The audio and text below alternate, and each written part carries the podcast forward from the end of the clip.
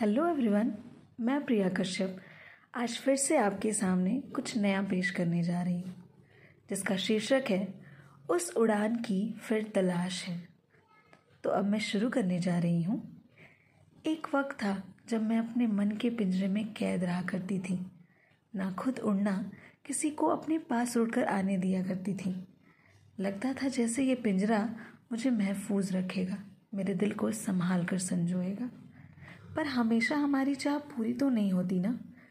फिर कहीं से एक परिंदा उड़कर मेरे मन के पिंजरे के पास से गुजरा। मुझे थोड़ी घबराहट हुई।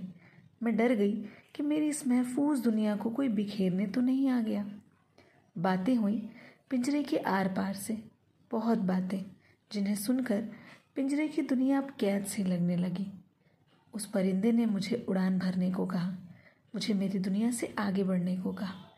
ऐसे अचानक कौन अपना पिंजड़ा छोड़कर यूँ उड़ जाता है? मैंने मेरे दिल को समझाया।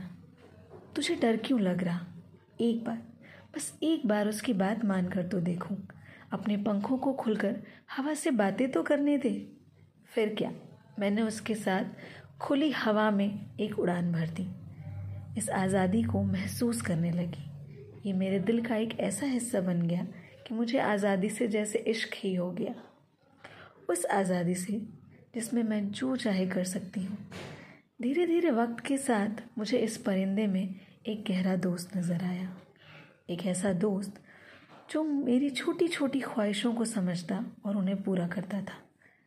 अब जो वक्त है ज़िंदगी में, उसमें जैसे सब रुक सा गया है। मैं आज़ाद तो हूँ, पर उस परिंदे के साथ एक उड़ान की तलाश में हूँ। कैसे बताऊँ उसे? मैं फिर से उसके साथ आज़ाद होना चाहती हूँ। मैं फिर से उसके साथ इस दुनिया को महसूस करना चाहती हूँ। उस उड़ान की फिर से तलाश है मुझे, जो मैं उसके साथ उड़ा करती थी। धन्यवाद।